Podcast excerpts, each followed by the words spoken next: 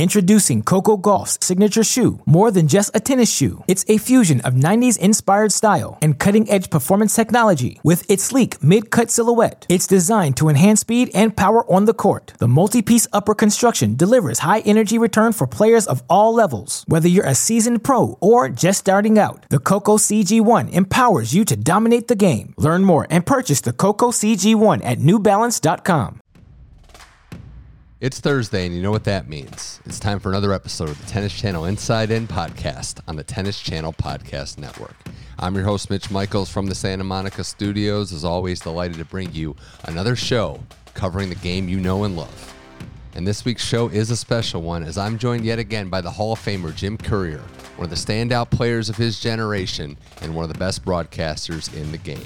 Jim sat down with me for a lengthy and lively discussion about the ATP finals in Turin taking place as we speak, how the top eight players in the men's game reached this finish line in 2023, how their seasons went up and down, Novak Djokovic's place at the top of the game, Carlos Alcaraz's season, how he looks to finish strong, Jannik Sinner making moves, Medvedev winning the most matches since 2017 by any player on tour.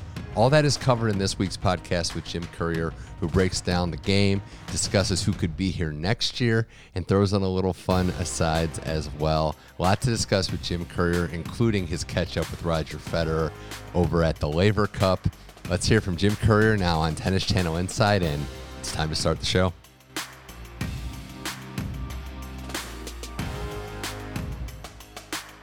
All right, welcome everybody to another episode of Tennis Channel Inside In on the Tennis Channel Podcast Network. Mitch Michals from the Santa Monica studios. Delighted as always to be joined. Another yearly appearance by former number one tennis Hall of Famer, now esteemed broadcaster on Tennis Channel. It's Jim Courier back again. Jim, welcome Mitch, to the show. I can't, can't believe you let, let me back in again after last year's Yeah. absolute car crash. Here we are. Hey, I, I didn't view it as a car crash. Uh, obviously, I'm going to start doing like Roman numerals, like the Super Bowl or the Rocky movies, for our appearances on this. So I like the way that sounds. It's know. you're, you're you're blowing smoke up a skirt. We're gonna get through it. We'll be Well, fine. We're going to talk about the ATP finals. We're at the end of the year. There's a lot of, you know, excitement about the final eight players and how they got here. But I did have one thing at first, and we're going to just go. This is the only time we're going to go to the screen, right? I need your video opinion on something. Right on.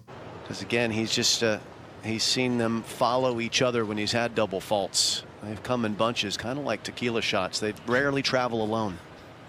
They don't. Okay. I heard that, and I was like, I'm going to talk to Jim eventually, and I mm. did research on it, and it is mm. accurate. Mm. But it was just the, it was a great line, and I thought we had to expand on, you know, your extensive knowledge and that reference. Well, I, there's a there's an incredible comedian who does this great skit uh, about kind of a party in your stomach. Okay. and you'll I'll, I'll show it to you offline. But that that was his line. You know, Okay. you know, it's like tequila shows up and like tequila. Oh, here comes tequila. They're trouble. They never come alone. you I know. I, I don't know anyone that's like, yeah, I, I had a nice, quiet evening, just one tequila shot. Yeah. No, that's probably true. no, and I think it, it speaks volumes. I mean, a lot of people, and we'll get to the final stuff, but just an aside, like the commentary watching tennis, I think a reason why people are fans of yours specifically is that you have that high expert tennis knowledge, but you can break it down and talk to people that are fans. Yeah. Look, I we never talk down to our fans here. Mm-hmm. We always assume that our fans are just as engaged as we are with the sport and and love it as much as Mm-hmm. we do. And and um, you know, I'm sure they could teach us more Yeah. than a thing or two. um, if we got to listen to them. But you also have to be broad at times, uh, especially when we're at a tournament like Roland Garros, where Yeah. we get a little bit more reach than we might in a more uh, sort of standard ATP week, if you will. But um, it's also meant to be fun. Like you know, we're we're having a good time doing things that we love, and hopefully. The people that are listening, uh, for the most part, are, are enjoying, uh, you know, what we're trying to add to the telecast, and, and hopefully we get out of the way of it enough at the time too. But uh, I definitely like to laugh Yeah. on the air, and, and I'm lucky to work with great people that that make me laugh all the time. Yeah, it was a uh, match. I think Paris. I want to say it's Monfils match where there was a challenge, and you kind of did the Jeopardy or the Law and Order theme. So we pick up on the funny stuff more than anything. Glad- it's a long season. Yeah. We know it's the, probably the longest season in sports if you think about it. In the ATP Finals in month eleven, just to get here, you know, guys are running on empty. I think it's fair to say, but it also is fair to say how important this is. Why would you compete at this level to get here unless it wasn't? And for the eight guys that got here, especially in the bottom end, they really had to fight and earn it. Yeah, they do have to fight to earn it, and it's worth it because uh, it, it's first of all prestigious to be in the event. Period. And second of all, that there's so much opportunity here. You're looking at 200 ranking points per win mm-hmm. in the round robin. You know, you win a 250, that's what you get for mm-hmm. four or five matches. So uh, it's not easy because you're beating all top eight players to mm-hmm. do it, but there is plenty to play for. It's prestigious, it's profitable, mm-hmm. uh, it's a great way to send your send you into the off season feeling yeah. feeling like you've had a good year because you cannot fake your way into this event. You have to earn it. Were there things that you can recall as a player, ways you tried to stay fresh for this end of the year? I know the slams are obviously king for obvious reasons, yeah. but did you did you have experiences with how you try to stay fresh in terms of getting to this finish line in November? I've marveled at this. Uh, the generations that have that have come since my generation, the way that they've managed their schedules, um, especially the very top players, so much better. Federer being the best example of that. Yeah. Now you've seen Djokovic play so few tournaments this year. Um, you know, basically hasn't played much at all since Wimbledon, hasn't lost since Wimbledon, but he's the one guy that is fresh mm-hmm. and ready, and he's playing like it.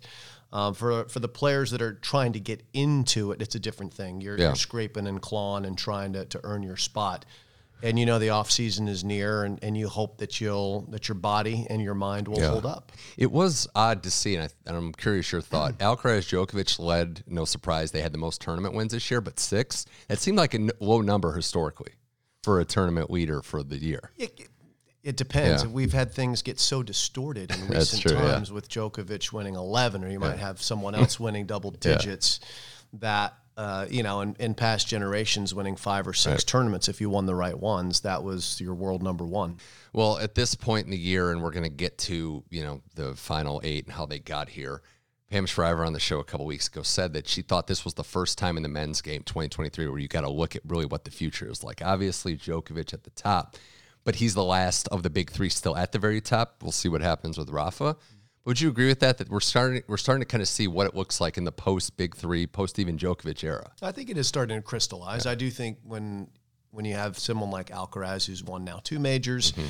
and you see the gains that people like Jannik Sinner have made, and then Medvedev back in the fray. You look at yeah. the names in in this year's final uh, in Torino, and you go, yeah, these are the guys actually we probably expected to be here. Uh, these are guys like Rublev, who's been here now four years running, Medvedev mm-hmm. five years running, Zverev back in form and back in the top eight.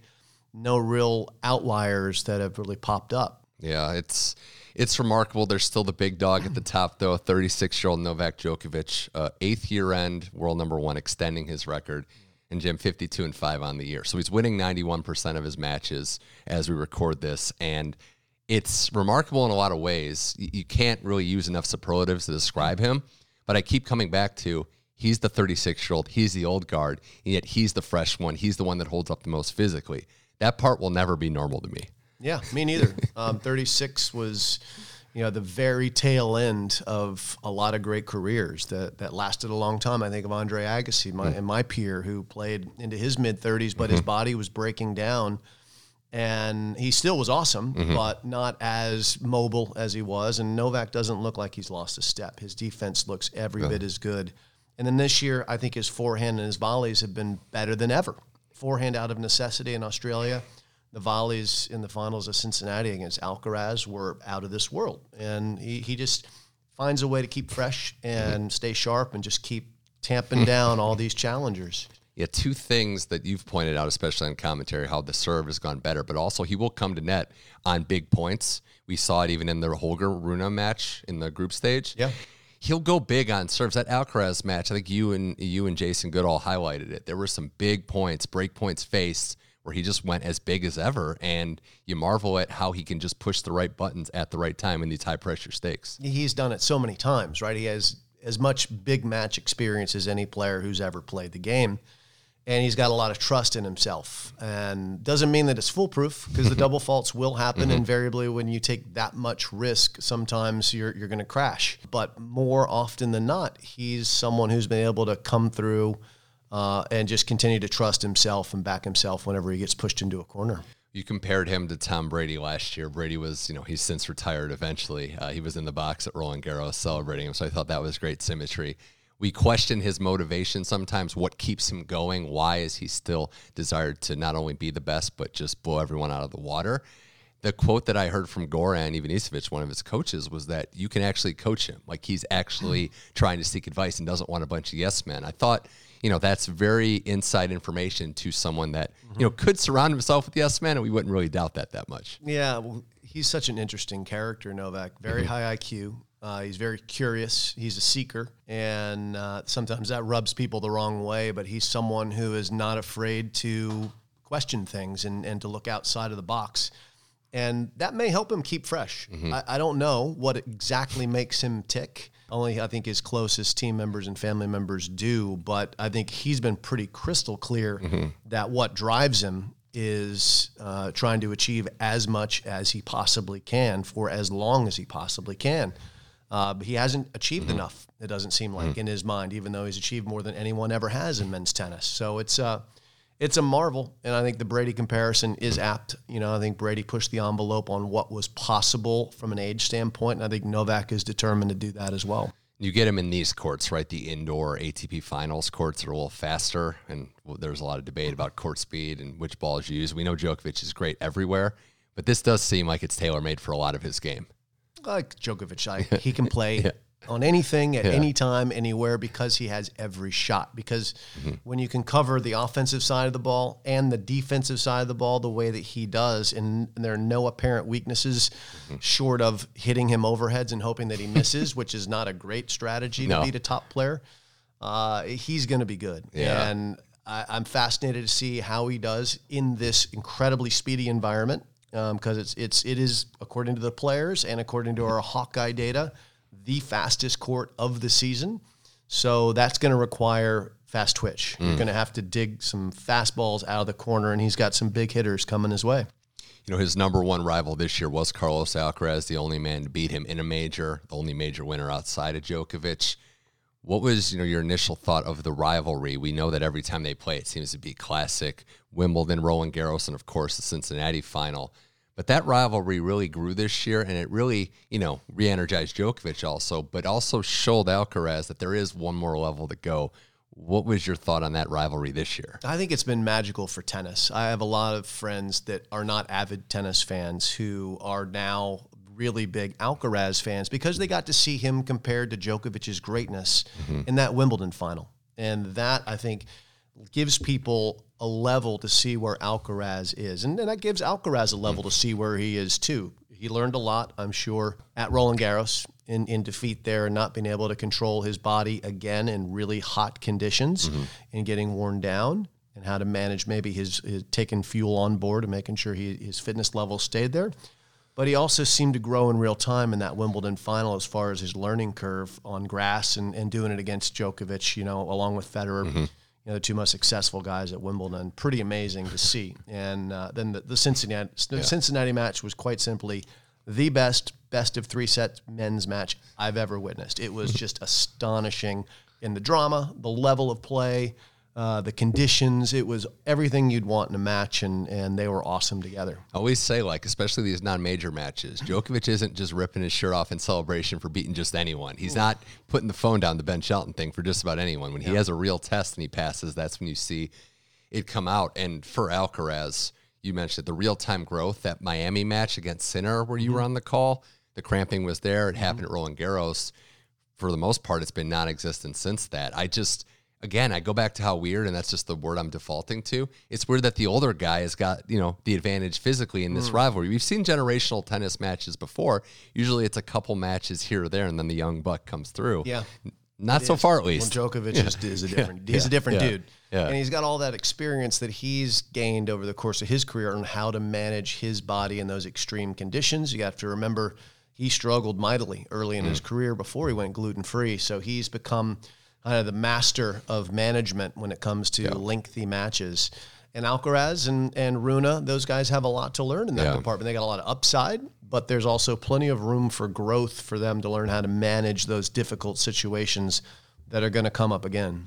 You know, Alcaraz lost to Zverev in his first group match, and it was a classic match. Zverev served amazingly. Not nothing to hold your head down about. But would you suggest maybe managing the schedule a little differently for Alcaraz? Because it is now two years where he's been a little banged up, run out of steam. I know there's nothing to be alarmed about how great he already is, but would you maybe suggest switching things up a little bit?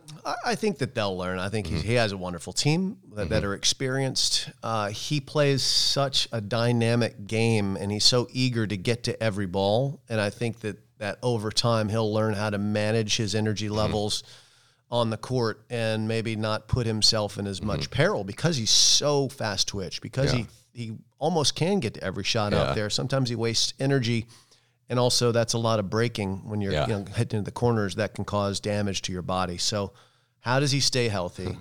How does he stay fresh? How does he manage his new stardom? Those are all things that uh, we're all going to watch him learn in real time, and I think he's well positioned to handle all the challenges ahead of him. Yeah, playing that Hopman Cup on clay after Wimbledon was kind of crazy to see. It was mm, that was a bad idea. yeah, yeah. Well, bad, I don't care how much money they pay you. Um, yeah. I don't care how much you know. Again, he, I think he learned from that because he didn't mm-hmm. play Davis Cup after mm-hmm. the U.S. Open the week after the U.S. Open ended. He was supposed to. Djokovic did. He ended up not doing that. So mm-hmm. I think they are learning but he's just 20. Mm-hmm. You got to remember that. He's yeah. just 20 years old. Yeah, for sure. Introducing Coco Gauff's signature shoe. More than just a tennis shoe, it's a fusion of 90s inspired style and cutting edge performance technology. With its sleek mid cut silhouette, it's designed to enhance speed and power on the court. The multi piece upper construction delivers high energy return for players of all levels. Whether you're a seasoned pro or just starting out, the Coco CG1 empowers you to dominate the game. Learn more and purchase the Coco CG1 at newbalance.com. I'm More Jim Courier here on Tennis Channel Inside and the uh, number three ranked player in the world who won his first match yesterday, Daniil Medvedev. You know, if you look at his year, Jim, 65 wins as of this recording, that's the most on tour since Rafa in 2017. Mm. So it's kind of startling to see a guy who's won a slam, who's been to a final of another one. This was a great year for him by all accounts, except for the one that probably matters the most at the majors. 65 wins yeah. is nothing to scoff about. Yeah, no, his first two majors were, were rough this year. Yeah. You know, he lost to Sebi Korda early in Australia. Korda mm-hmm. played great against mm-hmm. him, but he wasn't quite back right. yet. Then it was February where he recaptured his form with that great run uh, that, that carried him all the way through the Miami title and recapturing his hard court status. Winning Rome was amazing mm-hmm. on the mm-hmm. clay. That was incredible. Out of nowhere, he he wins a Masters 1000 yeah. on the dirt and then makes the finals. It's been a, a little bit up and down, frankly, at yeah. times for him. When he's gotten hot, mm-hmm. he's stayed hot for periods, but he's also had some tournaments where he's lost early. Yeah. Um, but he is extremely well positioned, not only to finish this year strong, uh, but also to, to be ready to challenge in Australia again. Nine finals is the most on tour this year too, and he's just been so money at the Masters, like mm-hmm. that he's been the best Masters player all year. Do you think because we're pretty much in his what you would think is his prime years? There's still a, a, few of them clear to go. Does he have a level to improve? Is this is there areas of his game which is so unorthodox where you can see mm. him even getting better? Look, um, maybe at the net, mm-hmm. he still is hesitant to come to the net. We've yeah. seen him use his forehand pretty aggressively at times when mm-hmm. he needs to in, in matches this year. Could he follow that in? Could he add a drop shot if he gets more potent on that mm-hmm. side consistently? Sure, but his default once he gets the yeah. serve in play is to be a retriever and and to strangle his opponent yeah. slowly, as Rublev so yeah. aptly described. Uh, it's a slow death when you yeah. play him, and that that's apt. He's not in a hurry to beat you, but he's he's uh, patient enough to let you beat yourself. Right. I think I know the answer to this, but how would you rate his sense of humor? Would you, would you say uh, you're a fan? Top drawer. Yeah, top drawer. I mean, he's. As I've heard, I'm not going to say who. I've heard some comparisons. He's brilliant. I, I love Medvedev in so many ways. I love yeah. his uniqueness. Yeah. Uh, he's ex- another extremely high IQ guy out there. Uh-huh. He's a uh-huh. ton of fun. He's been amazing. It's been fun to see uh, the fourth player in this tournament who finished on strongly post U.S. Open, Jannik Sinner. You know, wins three titles, Canada and onward, beats Medvedev twice, who hadn't hadn't happened before. So it was good to see him get the rhythm there.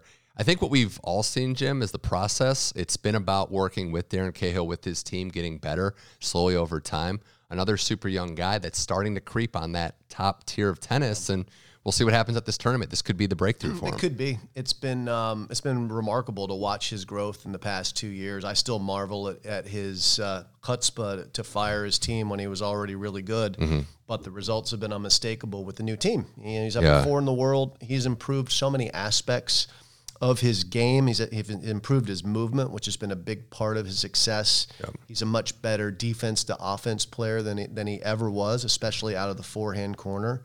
He's toggled his serve quite a bit in the past year and a half, mm-hmm. and that's improved mightily as well. And for my mind, he's kind of becoming the new Stanimal. He's he's got that power off the forehand and the backhand. He's the most powerful ground stroker yeah. of the tournament here in Torino on a consistent basis. You know, he can yeah. beat you both ways, and that that's a problem for people like Djokovic. Mm-hmm. We're on you know we're on the few minutes away from mm-hmm. them getting started in their round robin match, yeah. and um, I'm excited to see how they match up on a hard court for right. the first time. But Sinner, he's ambitious. He is uh, patient and uh, he is going to be a real problem for everybody here going forward.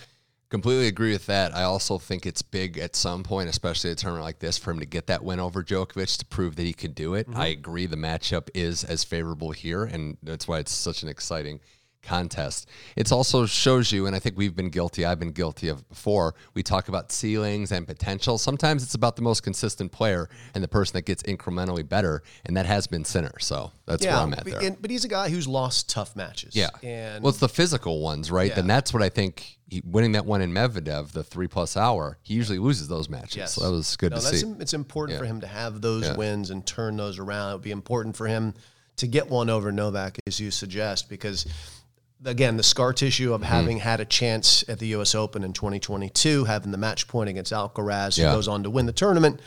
You put that behind you, but if you keep accruing that kind of scar tissue, you know, do you blink at, at the uh, right. at the big moments? That's a question yet to be answered. Well, I wanted to talk about the other players that are in this tournament. Alex Zverev getting back here has been remarkable, yep. given all that he went through. And uh, I mentioned it in the Alcaraz match when he's serving, especially on indoor hard court, and he's in rhythm. I think the second set of his match against Alcaraz, he lost like something like six points on his mm-hmm. serve. Shows you why he's special and why he at this level, with how strong he is on both wings, that he got back to this position, and I think quicker than most of us thought too. Oh, well, he he struggled mightily at the beginning of the season to find yeah. any kind of form. I was down in Sydney at the United Cup where he was mm-hmm. coming back, and he was pretty awful, mm-hmm. and it was understandable. He was yeah. super tentative with his movement. Uh, which is what you would expect as he tried to sort of regain the confidence that yeah. his body would hold up. But eventually his tennis turned around in the middle of the season and, and he found it at Roland Garros and, and kind of put those demons behind him. Uh, play on that match and early in the tournament on Chatrier, I mm-hmm. think was really good to settle his mind. And then he makes the run to the semifinals and he's had a, a tremendous season on court since then. And, and the guy's got a lot of off court issues that yeah. have plagued him for the mm-hmm. past three, four years. But he continues to, once he's on the court, be settled mm-hmm. and, and, uh, excel. Yeah, and I, I do think that Zverev being comfortable here matters. I know it's not London, it's not the O2, but having done well and finished strong is going to give him confidence.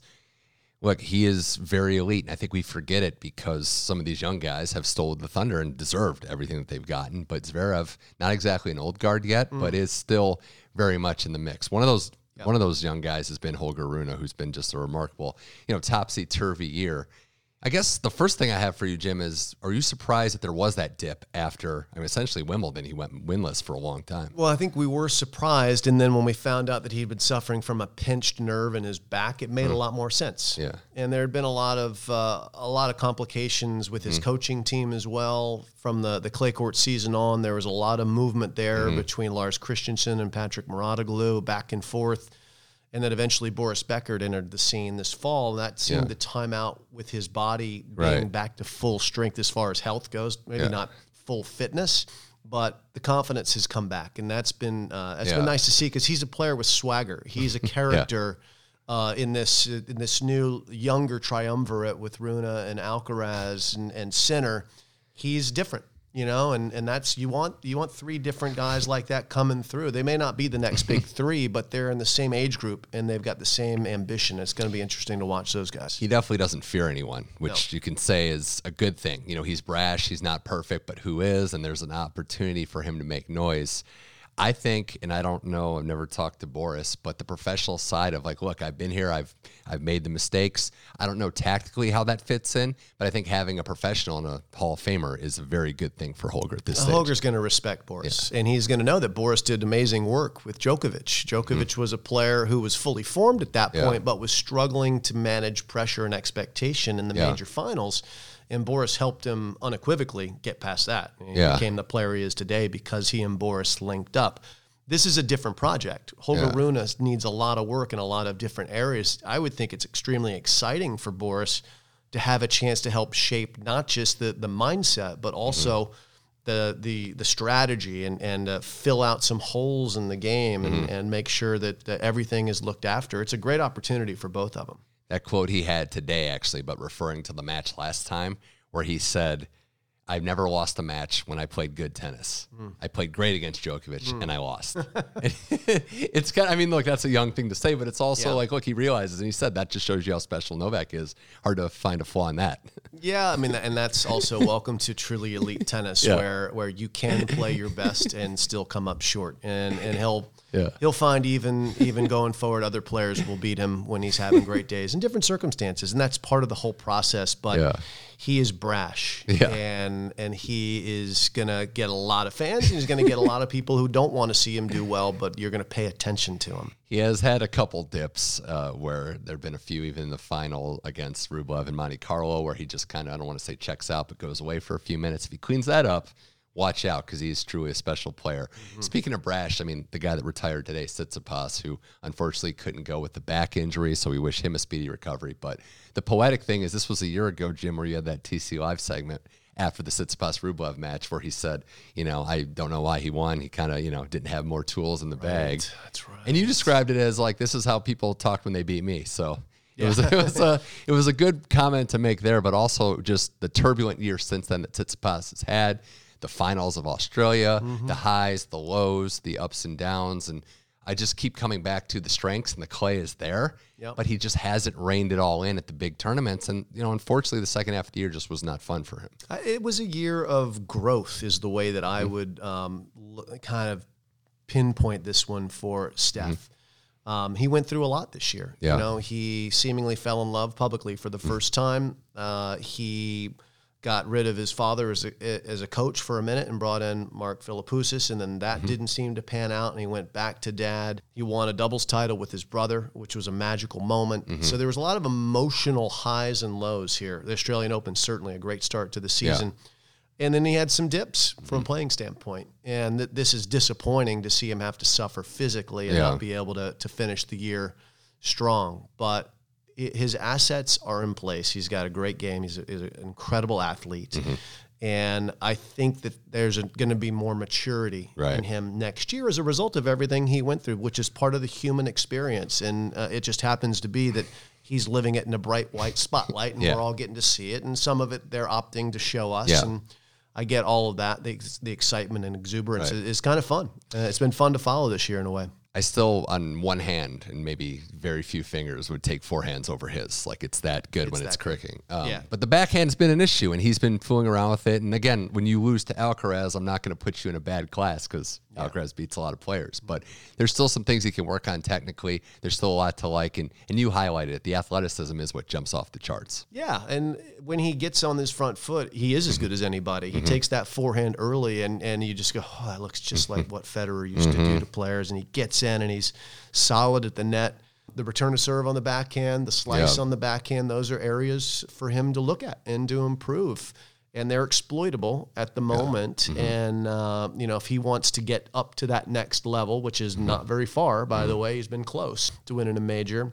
Um, be, he'd be wise to try and look at those and try and make them just a little bit better. Every year, you got to try mm-hmm. and get a little bit better because Djokovic certainly has been doing that. He certainly has. Uh, speedy recovery to Steph. Um, was a little confused though when I woke up and saw Fritz and, and Hubie playing that exhibition, but hey, you got the appearance fee. They can put you to work too if they want. So. I was confused too. I had the same thing. yeah. my, my kids woke up early, so we come downstairs and we flip on the TV, and Brett and Paul are welcoming Kubi and, and Taylor onto the court. I'm like, what? And yeah. Like, no, that's not good. Steph must have a problem. And, and we'd heard, it's funny, we'd heard rumblings – that he'd cut some practices right. short, but the rumblings were more that it was elbow yeah, focused, yeah. and so the back. Uh, kind of caught us a little bit off guard. But you know, Yeah. that's just that's sad. You don't want to see that happen, and and the crowd, you know, certainly didn't enjoy it, Yeah. which is too bad. But that is sport. That's the way it goes. Hubie gets Djokovic. He will fill in for him in their next match, depending on how you know the seating shakes out. We'll see if there's stakes in that one. Um, and the last guy, Andrey Rublev, back here again, has had uh, you know the loss to Medvedev. He's won some matches here in the past. My question for you, Jim, with Rublev is, and he's done some remarkable stuff getting to this point, but do you think he can raise his ceiling? We've seen you know the record in major quarterfinals against the top players. Can Rublev go up a level? I think he has room to improve. I really do. I, I I love him when he's offensive. I think he he's his defense is not as good as other players. Some of that is is size related. He's not able to cover the corners like like uh, someone like Medvedev uh, can. I think his slice backhand can Yeah. get better. I, I think his yeah, I talked a lot about his second serve being a little slower compared to his peer group. Yeah. Um, the volleys again, there's room to improve there. But he is remarkably consistent. Four years in a row, making the top eight is crazy. magnificent. That's a magnificent achievement.